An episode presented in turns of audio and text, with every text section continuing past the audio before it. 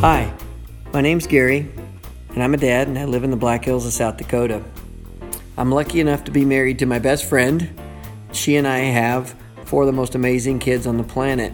I developed this podcast so that I could stay in touch with them and hopefully influence them in a positive way just a few minutes every day. Good morning, welcome back to Coffee with Dad.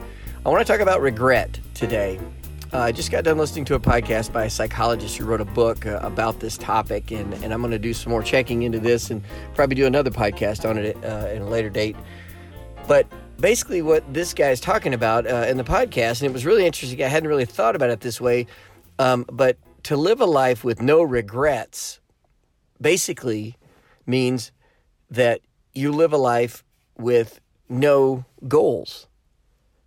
So, what does that mean? Well, living a life without, if you don't have a goal, if you don't have a, aspiration, if you're not really shooting for for anything bigger than what's going on in your life right now, then you're not really going to regret anything. So if if your goal in life is to get to retirement and and be able to sit back and watch TV and then uh, and then uh, have other people take care of you.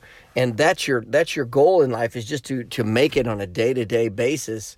And, and, you don't really have any big dreams or aspirations then you will probably have no regrets when you die. I, I have no regrets because I really didn't a- aspire to do anything big or, or to do any any big um, uh, make a difference in the world or achieve anything the flip side of that is if you do have goals and dreams and aspirations and you want to make the world a better place, if you want to be a bigger person or uh, impact someone's life or uh, raise a wonderful family or or achieve uh, uh, another goal, athletic goal, whatever it may be, if you have these big goals and dreams, you will have regrets because things will not always turn out exactly like you want them to. And so the regret is not a bad thing. The regret is a good thing. It means that you have something that you are trying to do bigger than yourself.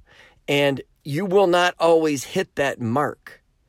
But regretting the way that things turned out or regretting the decision that you made that puts you in the position that you're in allows you to evaluate what decisions you made to get you to that point and then change those decisions so that you can again reach either a new goal or that previous goal that you missed. So, for example, easy example would be a test. I've got a test I'm going to study for. I got a math test coming up, and and uh, I didn't study, kind of putzed around. I think I'll be okay. I listened in class. Yeah, what the heck? You go in and you bomb the test. So the regret is, I wish I hadn't gotten a, a, a D on this test.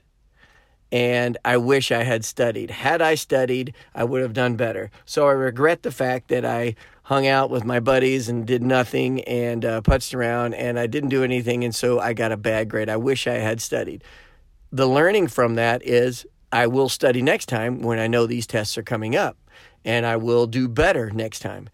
If you don't fix the problem, if you hang out with your buddies next time and bomb the test, the next test, that is a failed regret, a failed goal. You did not do anything about it. So, recurrent regret leads to depression and anxiety and frustration in your life because you don't ever fix the problem.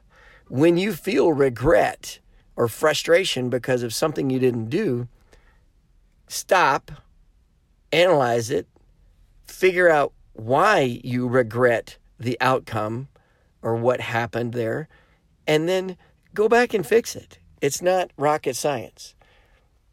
Figure out what you need to do different so that you will not have that regret next time. So, is regret a bad thing?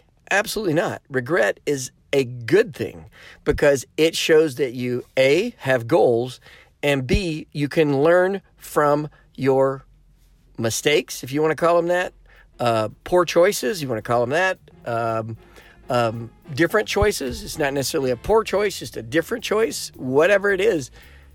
You can learn from that and reach the goal that you're out there for. So when you feel regret, stand back, analyze why you have that regret. What goal was I trying to meet that I regret that I didn't get to because of a problem or a situation or, or something I did?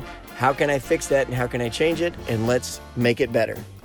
Okay, think about that today and go out and do something amazing.